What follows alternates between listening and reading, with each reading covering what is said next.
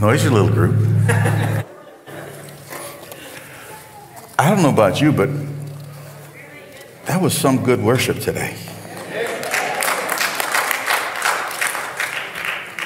There's certain times where I feel like, you know, let's just stay there and just do that. But I have an assignment, so I'm going to do it because I'm obedient. Um, this is the last, as Pastor Jeremy mentioned, this is the third and last of, of this series. We've been in Second Kings, the second chapter, um, and we're going to finish up with, with that today. I hope it's been a help for you. We've been walking with these two great men of God, Elijah and his protege Elisha have been traveling together. We've been stopping at different locations, and each one had some significance for us. Um, so I hope you have your walking shoes on because we're going to do a little more journeying, and then, then we'll bring this series to um, a conclusion. If you're, if you're in Second Kings, the second chapter, um, we're going to read the verses 6 through 14. I, I, just have three points for you today. And I'll, I'll sort of, those people who like outlines, I'm, I'm one of those kind of folks, by the way, so I'm not criticizing. Um, I'll give you the, the heading of each passage as we read through the scripture, okay? So you can just set, jot them down, outline, leave space in between so you can fill, we'll go back and, and fill in all the notes, okay? Um, I, I highly recommend, this is a commercial, taking notes in church. It's, it's another way of learning, it's another reinforcement. Or I highly recommend just sitting under the word and hearing it, and then going home and later in the week watch the video um, that's on YouTube, and then you can stop. It's, it's, it's fun. You can stop when you, you know, sometimes I say something, you say, oh, I wish you'd go back because I missed half of that. You can stop it. And it's fun because you catch people in the most weird looks on their faces and stuff when they stop mid sentence or mid word. It's very uncomplimentary. Just some suggestions. Second Kings, second chapter, verse 6. Point number one there is a positioning that takes place. It says, Then Elijah said to him, said to Elisha, Please stay here. They're in Jericho. Please stay here, for the Lord has sent me to, jo- to the Jordan. But he said, As the Lord lives and as you yourself live, I'll not leave you. So the two of them went on. Fifty men of the sons of the prophets also went and stood at some distance from them as they both were standing by the Jordan. Then Elijah took his cloak, rolled it up, and struck the water. And the water was parted to the one side and to the other until the two of them could go over on dry ground. Point number two there's a revisioning. Verse 9. When they had crossed, Elijah said to Elisha, Ask what I shall do for you before I'm taken away from you. And Elisha said, Please let there be a double portion of your spirit on me. And he said, You've asked a hard thing. Yet if you see me as I'm being taken from you, it shall be so for you. But if you did not see me, it shall not be so. And as they still went on and talked, behold, chariots of fire and horses of fire separated the two of them. And Elisha went up by a whirlwind into heaven. And Elisha saw it. And he cried, My father, my father, the chariots of Israel and its horsemen. And he saw him no more. And he took hold of his own clothes and he tore them into two pieces. Point number three there's a releasing. Verse 13. And he took up the cloak of Elijah that had fallen from him and went back and stood on the bank of Jordan. Then he took the cloak of Elijah that had fallen from him and struck the water, saying, Where is the Lord, the God of Elijah? And when he had struck the water, the water was parted to one side and to the other, and Elisha went over. Lord, I ask that you would bless your word today. I pray that you would open our hearts, open our minds, and I pray that you'd speak into us your word. We all are at different places in our journeys. We're all at different places in life. We all have different sets of needs and desires and wishes, and you know all of it. And you can take one word and you can apply it in every different situation and add meaning and purpose to it. And in your word today, Lord, there's direction, there's healing, there's instruction, there's deliverance, there's hope, there's peace, there's joy, there's all the things that you are, are in your word. And I pray that as we spend this time under your word, that you would release your purposes into our hearts and lives. In Jesus' name, amen. Amen. All right, well, just jump in. Point number one there's a positioning, all right, of a, of a couple of things. There's a positioning of purpose. Um, and we'll see right off to the start purpose is never fulfilled without determination. Did you ever know that? The, the things that you really want to do, you do. The things you really want to get done, you determine and you get them done. And the things that you're not so determined about are still on the list. Your wife probably has that list. And she's trying to remind you that you should be determined to get these things done. But the reality is, determination is, is important. Um, three times, in thinking back of our past few sessions, we started in verse 6 where Elijah is encouraging, it sounds like, Elisha to just stay in Jericho. That's not the first time, that's the third time that that's happened. It, it happened at Bethel, it happened um, at, at um, Gilgal, it happened at Bethel, now it's happening at Jericho, um, where Elijah, Elisha is being encouraged, it sounds, by his, by his mentor. Just stay, just stay. Well, you know, and, and sometimes we're encouraged by whatever, even just from within ourselves, to do that same thing in our Christian journey. Let's, let's sort of just, let's just stay for a while. I like where I'm at. It's comfortable where I'm at. It's good where I'm at. I like the people who are around me where I'm at. Let, let, let's, just, let's just stay. Not forever, but let's just stay overnight. Let's, let's just hang out here for a while. Let's, let's stay for a few days, you know, and, and we, we, we, we know that there's more ahead. We know there's more journey. We know we're not done. We know we haven't arrived. We know God has more to tell us, more to show us, more to use us for. We know that, but, you know, this is kind of, this is kind of good. Let, let's just stay here. Can I tell you something? Disciples don't think that way. True disciples don't think that way because a true disciple, a true follower of Jesus knows you can't stay and follow at the same time. It's, it's just not possible. And Jesus, when he calls his disciple, what does he say? Two words follow me. He doesn't say, let's just stay and hang out together. He says, follow me, motion, activity. There's, a, there's an old preacher that was one of my favorites, and I don't know if any of you recognize. His name was Bob Mumford. I think he's, I think he's still teaching. Um, but I heard him say something in the message one time, and he was talking about following Jesus and determination to follow Jesus. And he, and he made a statement that just, that just stuck. He, he said that even if, if I'm following Jesus, even if I fall on my face, I'm still pointed in the right direction. I thought, okay, that's a good picture. That we should live our lives that way. That even if we stumble, even if we trip, we're still aimed right at Him. Get up and keep going. Get up and take, take the, the next step. Um, you can't stay and follow at the same time. Israel knew that. The, the nation, the people of Israel, they, they knew that. Remember in, in, the, in the wilderness, there was the tabernacle, and there was what? There was the cloud of glory, the Shekinah glory of God. And, and what did they know? If the cloud moved, we move. They knew that. And, and if the cloud moved and they didn't move, they, they what? They, they left God, in essence. They distanced themselves. They positioned themselves in a, in a, in a more remote, even a, a type of rebellious action if the cloud moved and they didn't move. They would miss God. There was a time in Jesus' ministry where he started teaching. He was teaching some more mature things, some meatier things, some beefier things. And a lot of his disciples, beyond the 12, he had a lot of disciples, who, people who followed him regularly. It says they, they followed him no more. And if you recount that, that, that story, Jesus turned to his, his disciples and he said, uh, Will you leave me too? Are, are you, are you going to check out on this too? And Peter comes up with the great answer, the perfect answer. Where are we going to go? You only have the words to eternal life. You know, we, we sang about the names of God. Can I tell you something?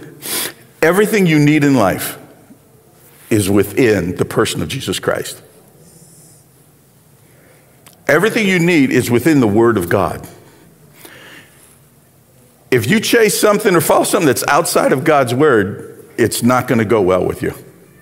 It's not going to produce what you hope it will produce, and it's not going to bring you what you hope it would bring you.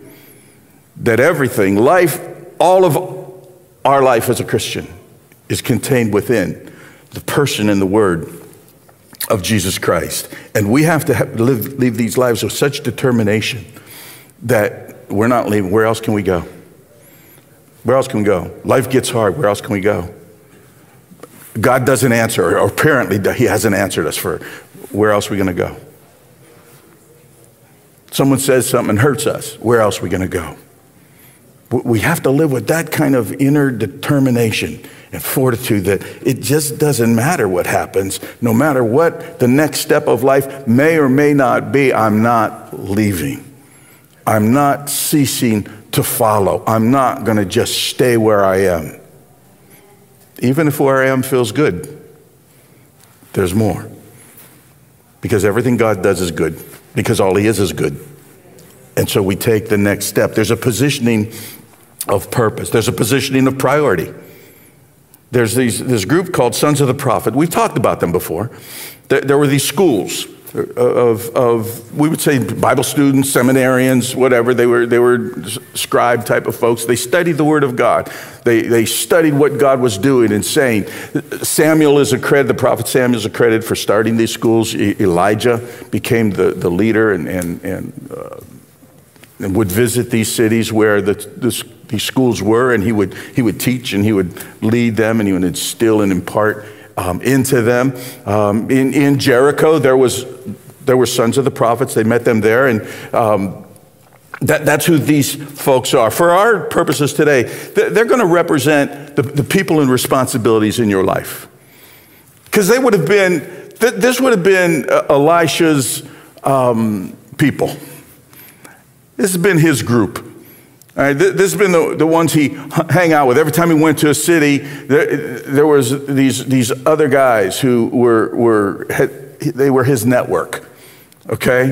They were the ones that, that shared and, and interacted with each other. They were his co workers. They were where he drew his friends from. They were his community. These sons of the prophets. They, they, had, they were on the same wavelength. Um, and it talks about these 50 sons of the prophets who are, who are gathered there at the Jordan, off a little bit, but they're gathered there at the Jordan. They were most likely um, the, the group that was in Jericho because that's right by the Jordan. Some of them may have been from the other cities who just sort of followed along with Eli, Elijah and Elisha as they walk through these different places, and, and they're gathered there too. But I want you to just notice their positioning, that they're gathered together at a little bit of a distance from where Elijah and Elisha are, who are standing at the brink of the Jordan. Um,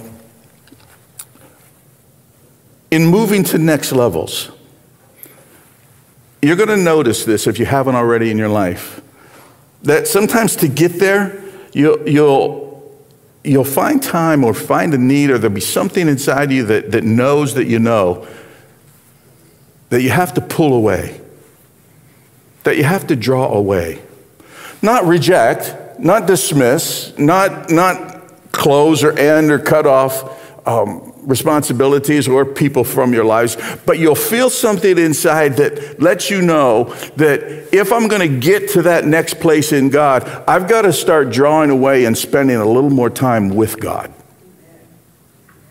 Do you understand that? Anyone, anyone who relate to that? You, have sensed that, you've felt that in your heart, and you just know that to get there, this, this is, that means I need to distance myself a little bit, not forever, and there's no problem, but I need to spend more time with the Lord. And the reality is, there's still only 24 hours a day, and if you're going to spend more time seeking the Lord, then that's less time with certain other things or other opportunities or things that normally you would be doing. And we find that, that there's this distance. Elijah and Elisha are at the Jordan, the sons of the prophets, their community, their friends, their, their network, that they were there, but they were off a little Normally they'd be walking together. Normally they'd be talking together. Normally they would be in, in mass together. And we, we see this picture of distancing um, because Elijah and Elisha are, are on this journey and they're right at the brink of their next level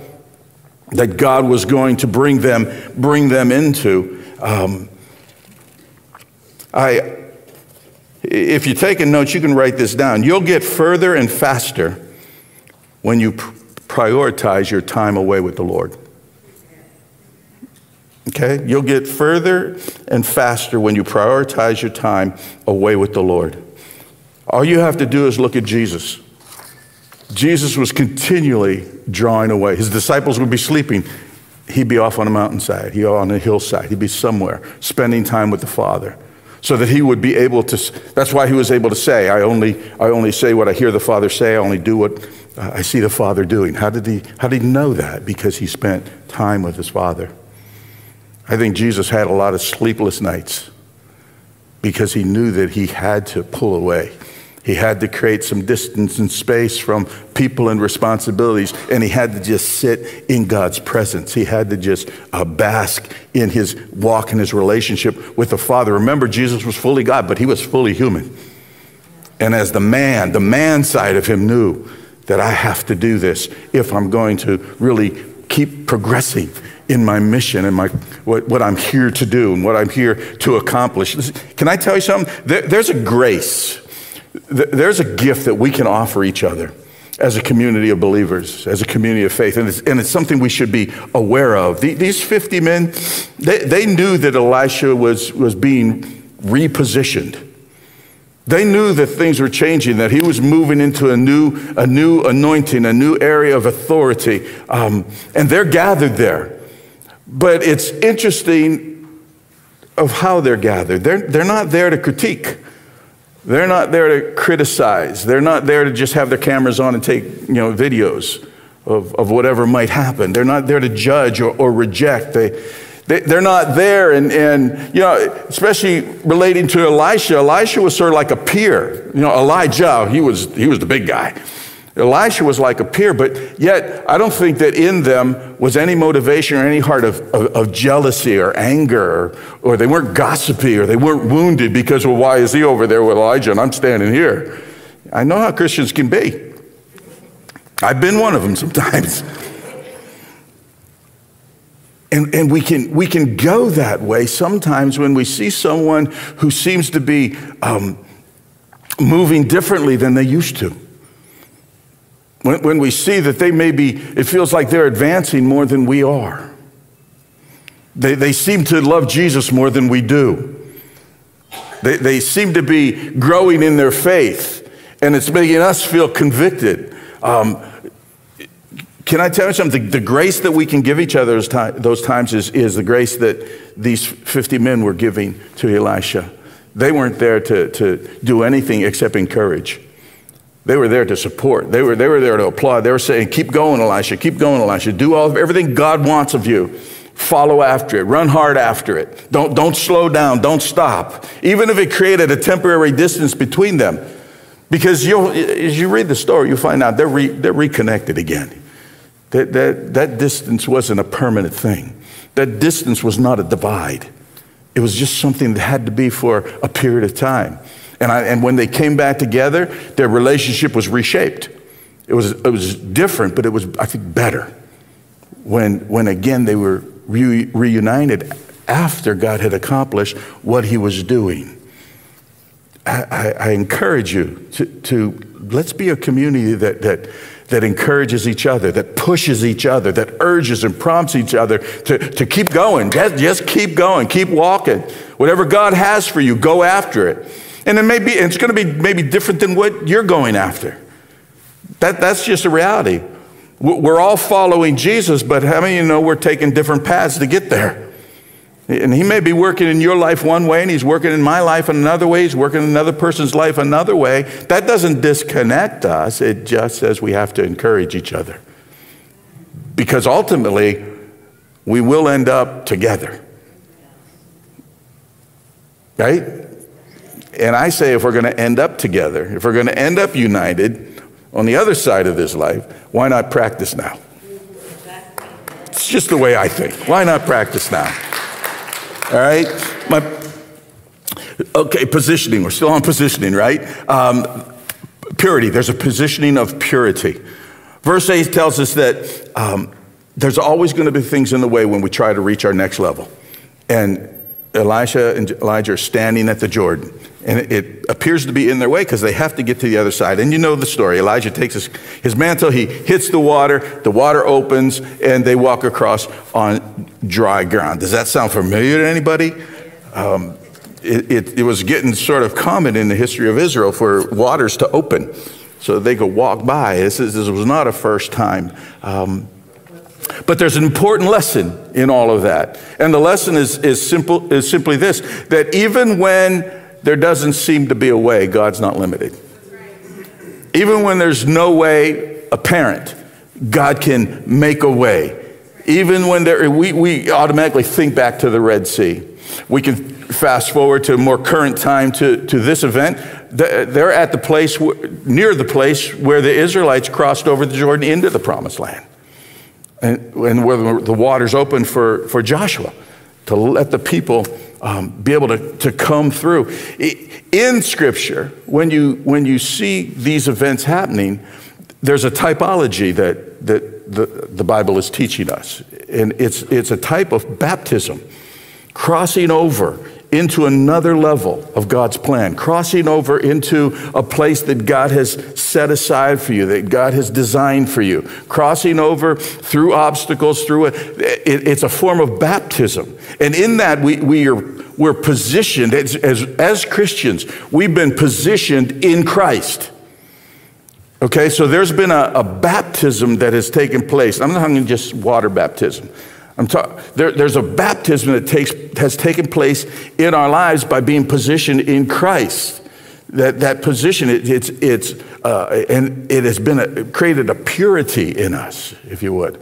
A purity of, that's come, comes by obedience because we're following God's steps for our life. We're doing our best to hear clearly and, and follow hard after Him, that, that there's a washing um, in the Old Testament, before the priest could do anything in, their, in service to the Lord, there was ceremonial washings that they had to regularly, routinely give themselves to. There's a, a, washing away of that impurities that would keep us from offering sincere service and ministry to the Lord. That there's, there, we're positioned um, by death in baptism. It's, there's a death that's signified, a death to what was a, a death to what we used to be, a, a, death to a former season of life, a death to, to whatever. But there's, it doesn't always, it's not always sin. It could just be something that needs to be over so that the new can take place. It's all signified and, and, and symbolized in, in this baptism and crossing the Jordan. Of course, there's a death, there's, there's a resurrection. There's now a, a need to walk through into newness of life, into whatever the new thing God has for you, into that new level of, of understanding. And, and there, there's then a testimony. Baptism ultimately results in, in a testimony about living our lives out loud. Boldness. I'm a Christian. If there's people in your life that don't know you're a Christian, something's wrong. If you hide it, if you blend in, if you're a chameleon at work or at school, I pray boldness over your life. I mean, God is, Jesus is, by, He died for you and He's moved you from death to life. That's something not to be ashamed of. And it's something that others need to hear about and know. It's also our job. That's another t- subject. Okay, let, us let, keep moving. There's a, oh my Lord. Why does this happen to me? Point two, there's a revisioning. There's a revisioning, okay? Elijah wants to, to um, leave something to his protege, and he, asks, he says, Ask what, you sh- what I can do for you. Ask what I can leave for you. Ask what I can offer you. What, what, a, what an offer. Here's the man of God. Tell me what you want. You know, flashbacks to, to, to Solomon, where God asked, Ask for anything and it's yours. Well, what a, what a moment to have to consider and think about what would you ask? What would you ask? if you had that kind of an offer, what, what would you ask? And it forced Elisha to, to sort of like envision what he's being called to and what, what he's going to really need. What, what, what, do I, what can I ask for that's really going to equip me and make me able and capable and give me a capacity to do the things that God's calling me to? I don't even know what they are yet, but I know it's going to be more than anything in my past. I, I know it's going to, it's to be beyond me. It, it's going to require more than I have to offer. And, and Elijah asks, he says, I, I want a double portion of the Spirit of God that's on you. I want a double portion of that Spirit in me. Now, it, that, it, he wasn't saying, I, I want to do more than you did. I, I want to have bigger crowds than you had. I, I want to have, you know, bigger offerings than you took. That, that's not what he was saying. What he was, put this in context of, of the culture. What he was doing, he's, he's asking for a spiritual gift, and he's asking to be treated as a spiritual son, a spiritual eldest son. And the eldest son always got what? A double portion. That was the call. That's what he was asking for. He said, I, I need a double portion of your goodness, a, double portion of, of that which uh, has, has propelled you into your ministry. I, I want a double portion of that because I, I, I'm, and he sees himself in a position of like an eldest son, at least spiritually. Um, and Elijah says that that's a hard thing. That, that's not an easy thing that you ask because Elijah knew that's not him, to, he couldn't grant it. That, that was beyond his pay grade. He, he couldn't, he couldn't po- uh, promise that. And, and so he, he gives him advice. He says, Well, I'll tell you how you'll know. I, I can't, I can't say yes or no, but I'll tell you how you will know. And his, his advice was keep your eyes open. Just keep your eyes open. Because when I go, if you see it, it's granted. If you don't see it, it's not granted. I want to take a couple minutes here because there's an important point I think that's, that's worth looking at. The Bible talks a lot about open eyes. It really does in a lot of different places in a lot of different ways, all the way back to the garden. Okay, back, back into the garden. What was the conversation between, between Eve and the serpent? The serpent says, God knows.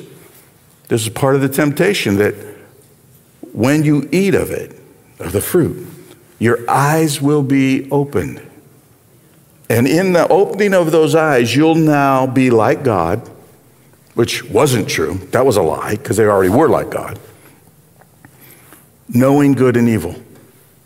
Your eyes will be open to know good and evil. Can, I've even taught it this way that, well, they didn't need to know evil. But that's really not a good interpretation of Scripture. He said they're going to know good and evil. So there's something in that, that that's worth looking at. See, Adam and Eve didn't live, prior to sin, prior to the fall, they didn't live a life that was filled with moral tension like we do good and evil, good and evil, right or wrong. They, they, they, didn't, they had no comprehension of that kind of existence. They, had, they never had to make a moral determination about anything because their eyes weren't open to good and evil, good or evil. They had no knowledge of good and evil, they only knew God. And in knowing God, all they understood was righteousness. Everything was righteousness because they were righteous, perfectly, created perfect, in God's image and likeness, clothed with God's righteousness. The, the Bible puts it, they were naked and unashamed, had nothing to do with physicality had everything to do with their personhood. They were absolutely righteous. They, see, we have to choose to live righteously. They didn't have to choose, they just were righteous. Do you understand? They were just complete, perfect in their creative state, in God, in that great Imago Dei, they, they were righteous. They didn't have to think consciously that I'm going to do good. No, they, they, they were beyond good. They, they lived above and beyond good and evil. They lived in the righteousness of God, clothed with the righteousness of God, absolutely righteous in everything, in the way they thought, the way they acted, the way they talked with one another, with their desires of their heart, the motivations by which they live life every day was righteousness. It's hard for us to even comprehend that kind of an existence. Everything they did, thought, and desired was righteous. In that understanding, good and evil the knowledge of good and evil didn't help us in any way. It, it didn't improve our existence in any way. Verse 7 in Genesis says that the eyes, the, the eyes of both were opened, and they knew they were naked. So they sewed fig leaves together and made themselves loincloths. When their eyes were open, in this sense, they became blind. They could no longer see what they saw before. When they looked at themselves, when they looked at each other, they no longer saw righteousness. They didn't even have righteous eyes in which to view righteousness. They only saw good and evil. That's why it says that they were ashamed because they knew they were naked. It's not because, again, of physicality, it's because they no longer saw the righteousness of God in themselves or in each other. They never saw his perfection. They couldn't see, they couldn't see the fingerprints of God on their life because sin had entered. Eyes that at one time could only see God now can only see themselves. And they lost the vision that they had at one time. See, following Jesus, and if we're going to move in our progress with him, it, it's going to require a revisioning in that our eyes have to be open again or our eyes have to be reopened again. We have to ask God that He would restore to us a proper vision that is made righteous again. If you keep reading the account of Elisha after this event, and as he moves into his ministry, his new ministry, um, there'll, there'll be that time where the Assyrian army has surrounded them, him and his servant, and, and his servant's freaking out and, and says, It's a whole Syrian army. We might as well just surrender. And Eli, Elisha says, No, there's more of us than them. Remember that account? What, what, did he, what did he pray? Elisha prays, God, open the eyes of my servant. And God answered the prayer, and with open eyes, reopened eyes, he looked around, he saw the chariots and the armies of the host of heaven, and realized we got nothing to worry about. There's nothing that we have to be concerned about. You, you, you have the account of the resurrected Christ with his disciples. Before he leaves earth, it says he opened their understanding. Some, some, some translations or commentaries read that he opened the eyes of their understanding so that they could understand Scripture. See, you can read your Bible, but until your eyes are open to it, until the Holy Spirit does a work inside of you and opens your eyes, you ever, and you've all had those moments where you read Scripture and suddenly something you've read a hundred times has new vision to it, new life in it. And, and say, I never saw that before. That's right, because the Spirit of God has opened your eyes to a new truth, a new layer on, in the Word of God. And it's, it's a wonderful thing.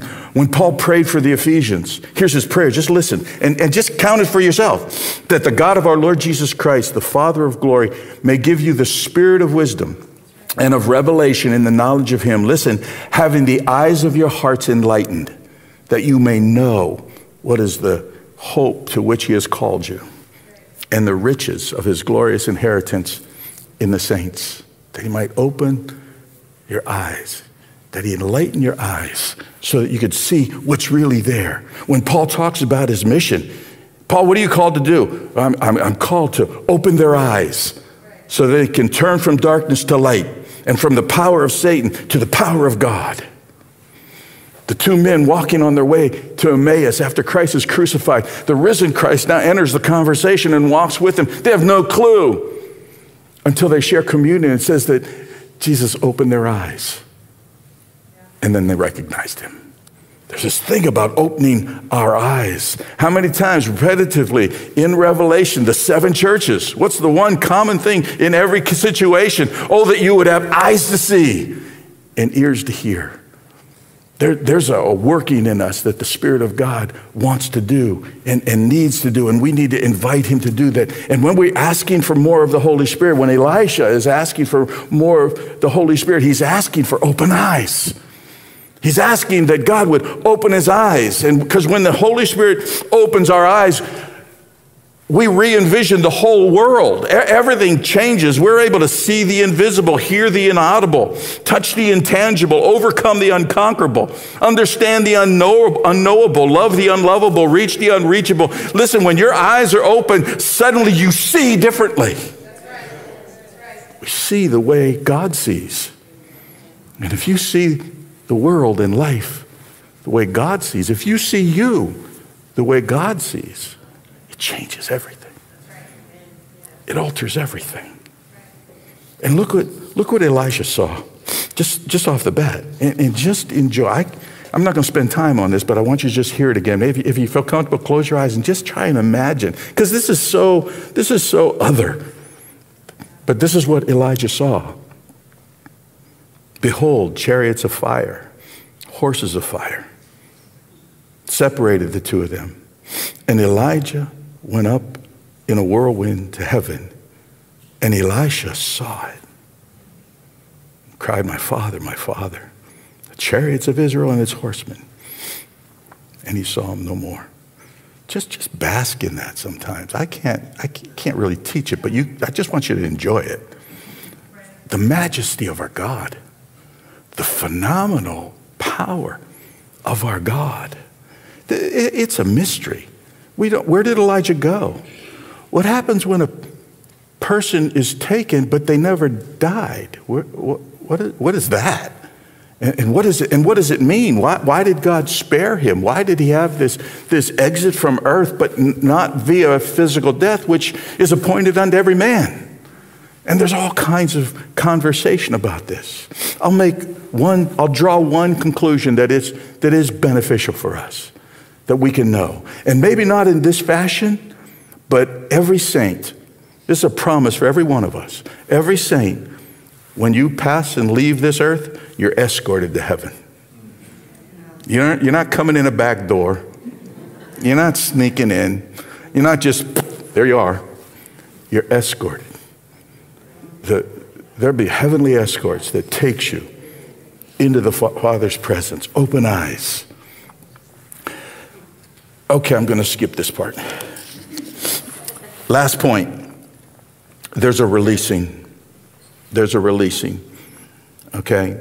That, that would make sense. You'll have to back up because the, the previous point was about Elisha tearing his clothes out of, out of the sorrow and the grief that he was feeling. And, and that when our eyes are open, we don't just always see good things. We don't always see things that just celebrate.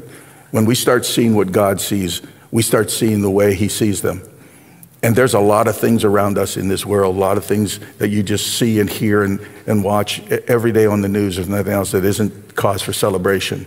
And you start seeing them differently, though.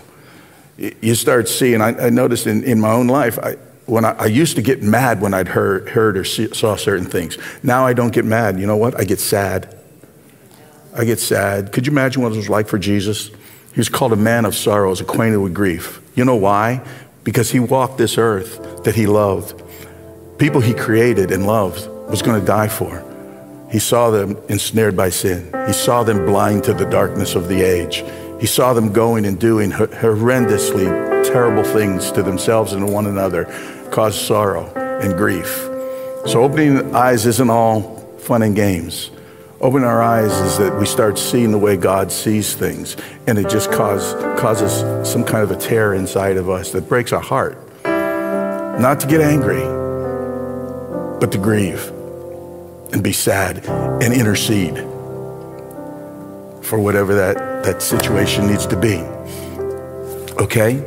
So there's a releasing he, he's in this state. He has just torn his clothes. And Elisha now is at the Jordan again, only this time he's by himself. This is a pivotal moment for Elijah. This is, this, this is a, a, a telltale moment. He has torn his clothes, but God will never ask you to take off something without having a mantle laying around nearby.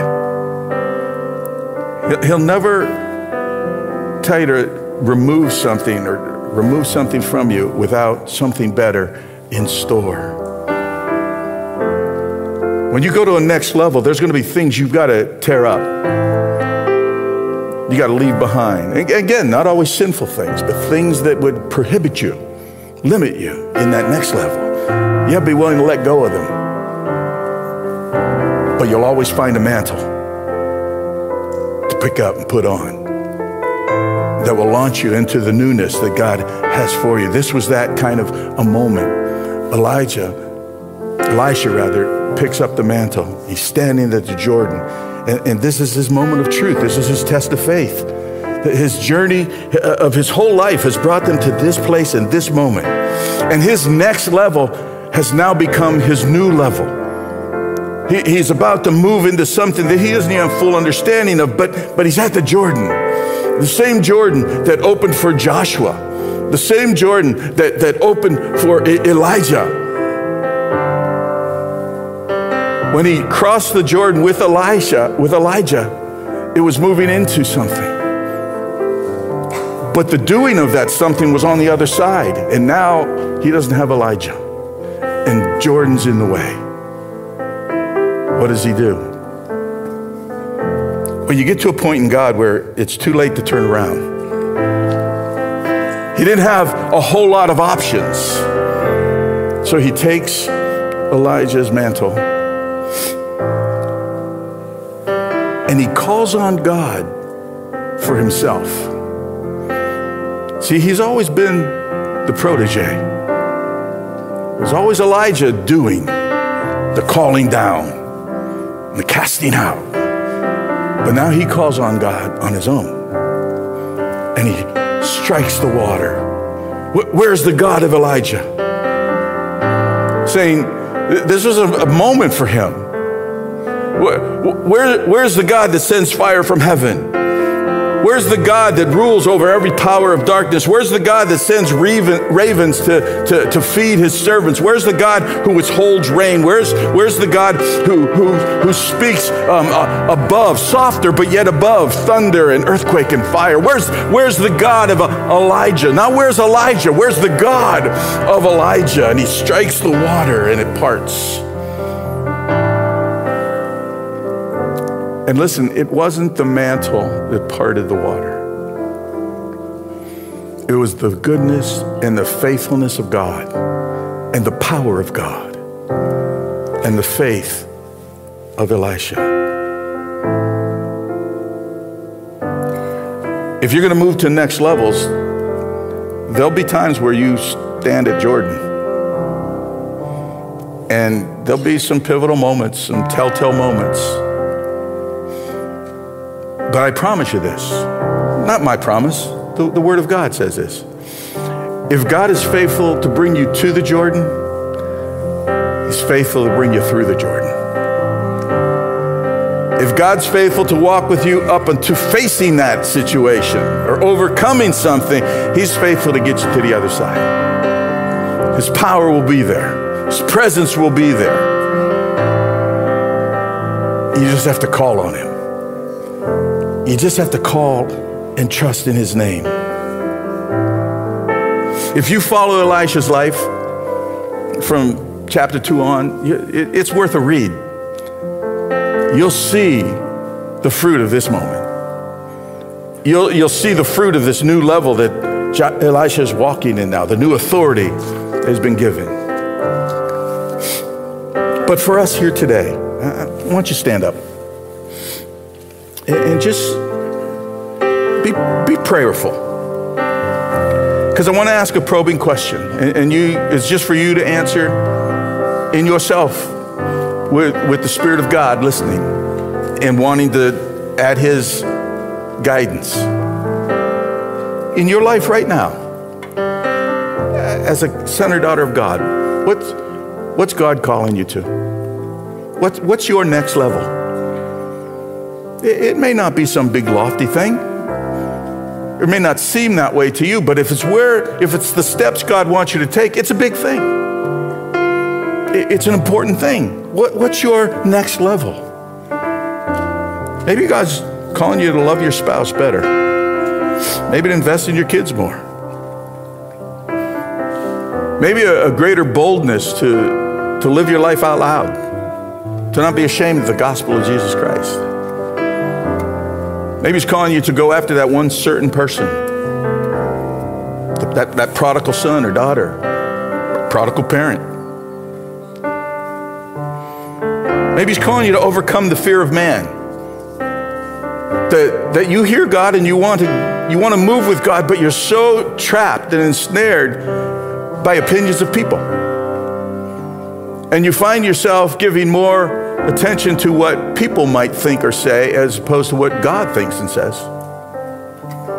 Maybe He's calling you to break out of that. Maybe a freedom in your thought patterns or your behaviors or reactions to life of, of pride or fear or worry.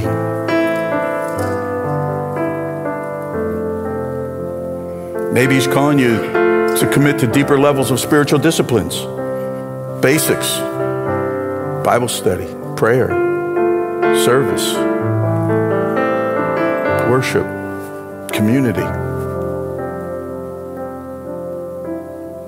Take a moment and just name, name your next level. And if you're not sure, then that's, that's your next level. To ask God to show you a reachable, but yet out of reach. So that when you get there, you know you didn't do it. And I want to close the service in a, in a special way, uh, of course, with prayer. But I, I, I'm a believer that sometimes our faith needs feet. It doesn't make God do anything or not do anything, but it's good for us to, when we say we believe something, sometimes it's good to attach an action to it because it helps seal something in us. And if you're serious, maybe you're, you know you're on a next level journey. You, you could, you could list it right now here's, here's what God's doing in my life, and here's where He's taking me. Here's where I know I'm supposed to get to, and I'm trusting Him. And or maybe right, you're at a level right now where you, you just you just want to know what that next level is, but you're serious about your walk. You're, serious about your walk. And you've determined that there's a line in the sand that, I'm not going back. I'm not, I'm not going to retreat. I want, I'm going to keep moving forward. Then, then I want you to do this by faith. As we close our time together, I want you to move forward. Physically, I, I want you just to come and, and gather around this place. And it's just saying, God, I'm yours. God, wherever you lead, I'm going to follow to the best of my ability. God, whatever whatever steps you have laid out for me that you knew about before the foundations of the earth, I, am going to follow them. Not, just come. There's nothing magical in this or anything, but it's a, it's a sign of faith. It, it's, it seals something in you. It says something to the Lord. Oh, what if people think? What? Fear of man. Well, I don't normally do that. That's not something that's normally within, really most people wouldn't die for you. Just, just by faith, take a step. Take a step. And, and I'm going to ask that the Holy Spirit seal this moment in every one of us.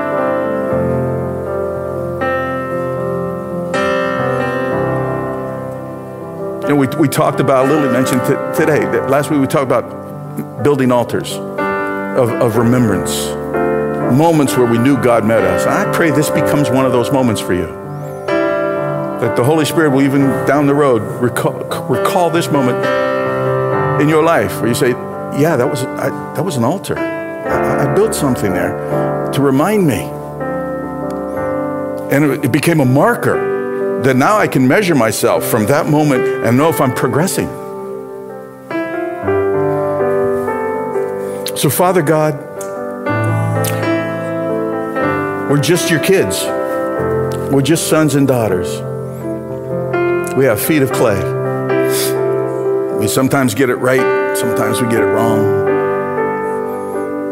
But this we know we love you, and you love us. And we've committed our lives and are determined to follow you.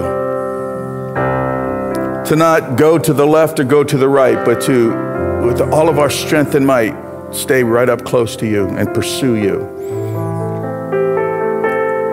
So, Father, read this moment and seal this moment in our hearts and in our spirits. If, if there's steps we're taking that are out of line and not leading us in the right direction, would you, Holy Spirit, reveal them and give us the, the grace and determination to correct them? If there's things that we're not hearing properly, would you give us ears to hear? If there's things we're not seeing clearly, would you give us eyes to see? Would you open our eyes to see what you're saying and doing?